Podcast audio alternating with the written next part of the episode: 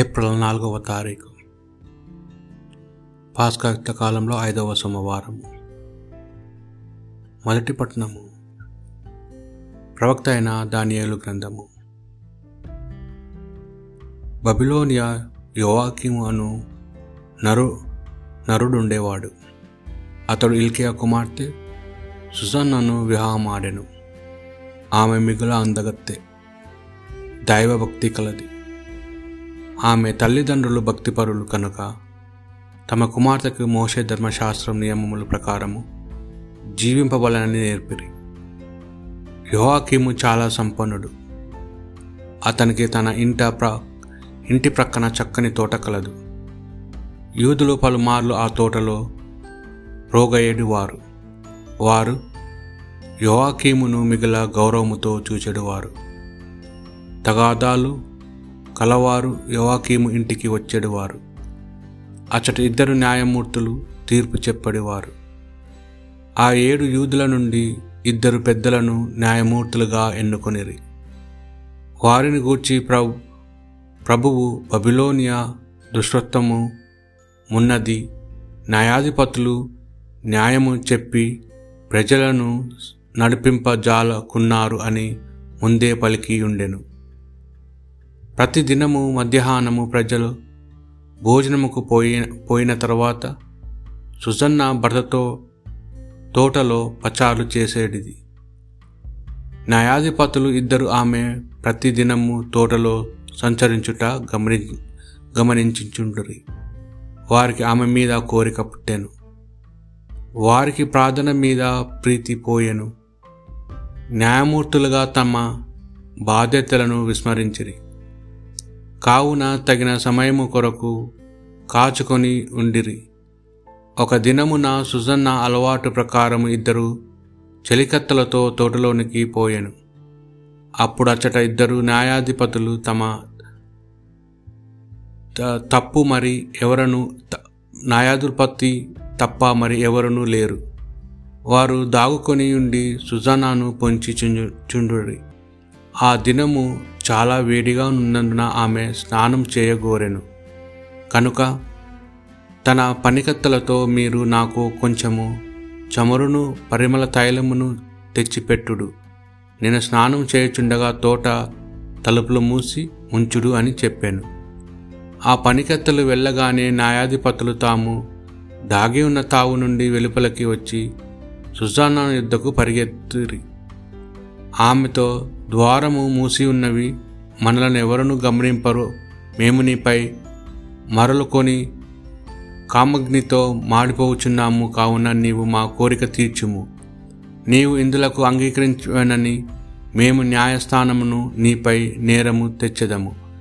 ఎవడో యువకుడు నీతో నుండెనని కావుననే నీవు పనికత్తలను పంపివేసితోని కూట సాక్ష్యమును పలుకుదము అనిరి. సుజన్న నిట్టూర్పు విడుచుచు నేను ఇరకటమున చిక్కితిని. నేను మీకు లొంగెదనన వ్యభిచార దోషమును నాకు మర నా దండను విధింతురు. మీకు లొంగినేనని మీ చేతికి చిక్కిదును. కానీ ప్రభువునకు ద్రోహముగా పాపము చేయుట కంటే నిర్దోషిగా మీ చేతికి చిక్కుటాయే మేలు అనేది అని అన్నది. కనుక ఆమె గొంతెత్తి పెద్దగా కేకలు వేసెను.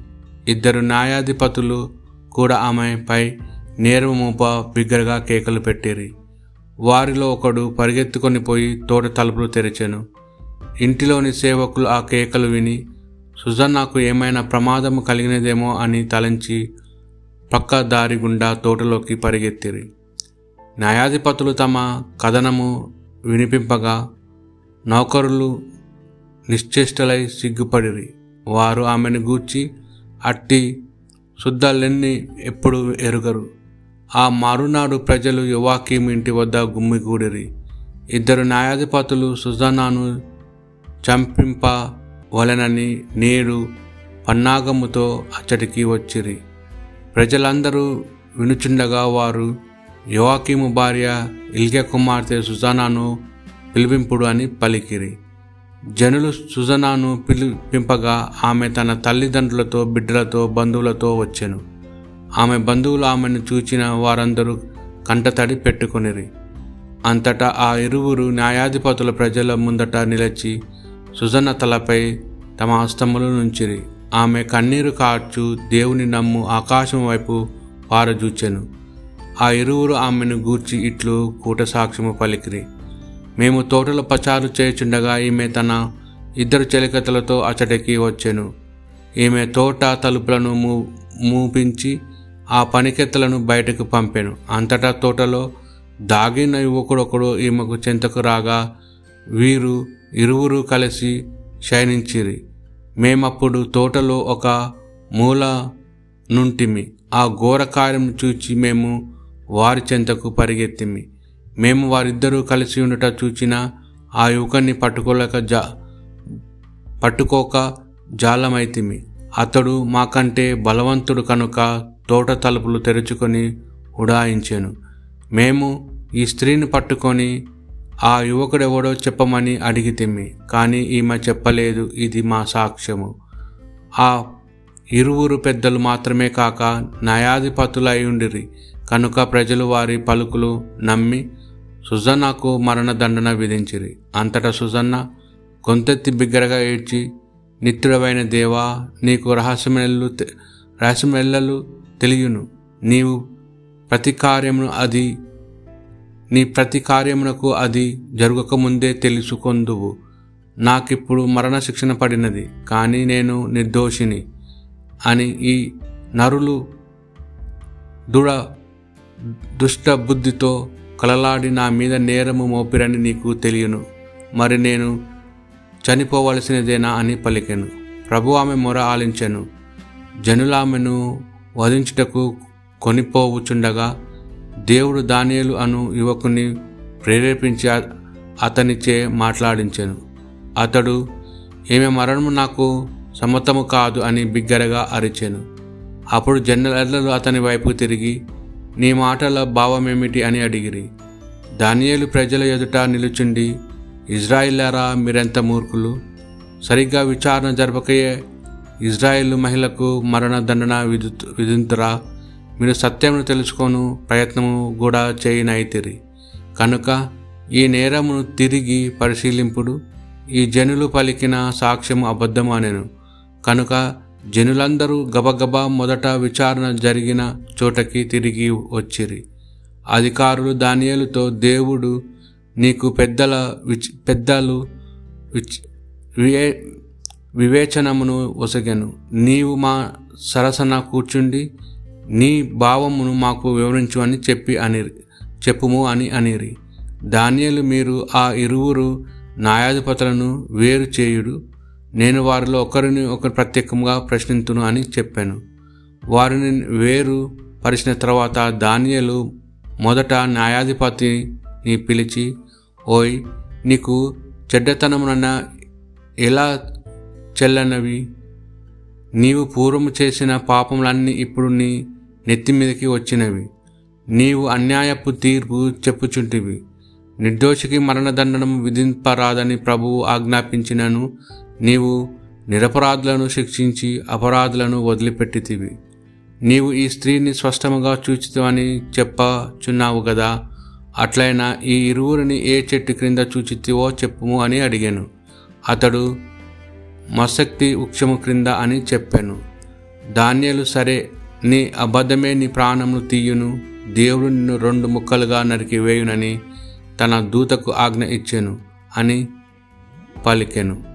అంతటా మొదటి న్యాయాధిపతిని వెలుపలకి కొనిపోయి రెండవ న్యాయాధిపతిని ధాన్యాలు ఎదుటికి కొని వచ్చిరి ధాన్యాలు అతనిని చూచి నీవు యుధాజాతికి కాక కణానీల జాతికి చెందినవాడవు.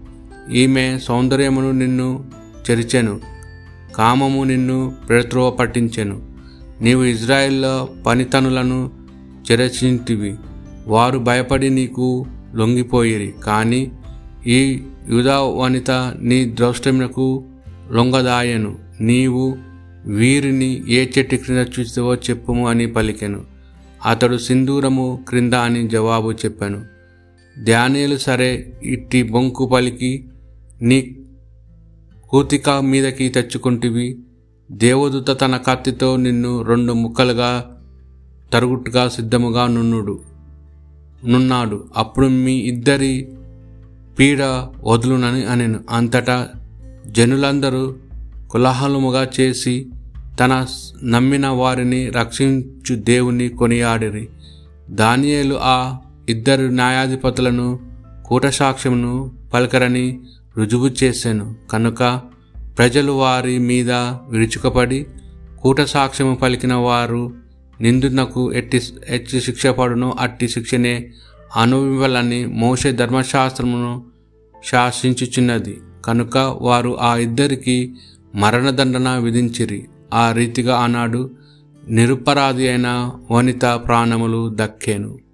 ఇది ప్రభువాకు భక్తి కీర్తన. ప్రభువే నాకు కాపరి ఇక నాకు ఏ కొదవ లేదు.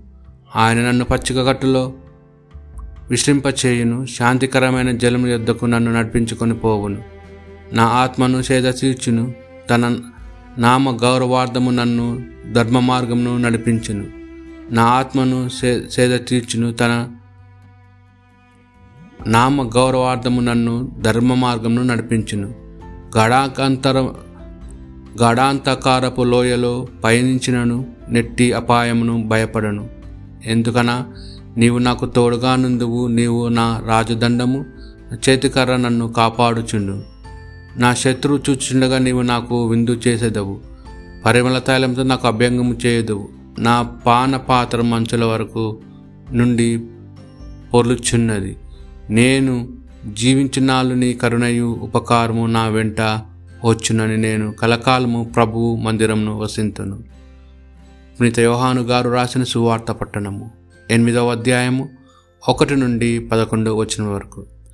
యేసు ఒలివ పర్వతనకు వెళ్ళెను. తెల్లవారుగానే ఆయన దేవాలయంకు రాగా ప్రజలు ఆయన యొద్దకు వచ్చిరి. ఆయన కూర్చుండి వారికి బోధింపసాగాను. అప్పుడు ధర్మశాస్త్ర బోధకులు పరిచయాలు విచారణ పట్టిబడిన ఒక స్త్రీని తీసుకొని వచ్చి అందరి ఎదుట నిలబెట్టిరి. బోధకుడా ఈ స్త్రీ వ్యభిచారంన పట్టుబడినది. ఇటువంటి స్త్రీని రాళ్ళతో కొట్టి చంపుడని మోసే ధర్మశాస్త్రం ఆజ్ఞాపించెను. ఈమె విషయమై నీవు ఏమందువు అనిరి. వారు యేసు మాటలో తప్పుపట్టి ఆయనపై నేర రోపణ చేయుటకై ఇట్లు అడిగిరి. యేసు వంగి వ్రెడుతో నేల మీద వ్రాయసాగాను. వారు పదే పదే అడుగగా ఆయన లేచి మీలో పాపము చేయని వాడు మొట్టమొదట ఆమె మీద రాయి వే వేయవచ్చును అని చెప్పి మరలా వంగి నేల మీద వ్రేలుతో వ్రాయసాగాను. ఆ మాటలు విని అచట ఉన్నవారు పెద్దలు మొదలుకొని ఒకరి వెంట ఒకరు వెళ్ళిపోయిరి. అందరూ వెళ్ళిపోగా ఎదుట నిలిచిన స్త్రీ మరియు యేసు మాత్రమే ఉండిపోయిరి. ఆయన తల ఎత్తి అమ్మ వారందరూ ఎక్కడ? ఎవరు నీకు శిక్ష విధింపలేదా? అని ప్రశ్నించాను. లేదు ప్రభు అని ఆమె సమాధానమిచ్చెను. అందుకు యేసు నేను కూడా నీకు శిక్ష విధింపను వెళ్ళుము ఇక పాపము చేయకము అని చెప్పాను. ఇది ప్రభువు సువిశేషము.